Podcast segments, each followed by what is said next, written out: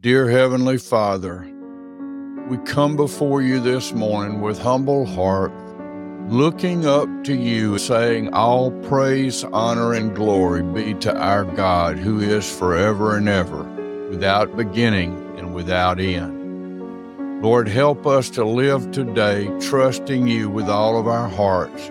Help each of us to not lean on our way of thinking, our understanding but in all our ways to acknowledge you and trust you to make our paths your will, not ours. Your kingdom come, your will be done.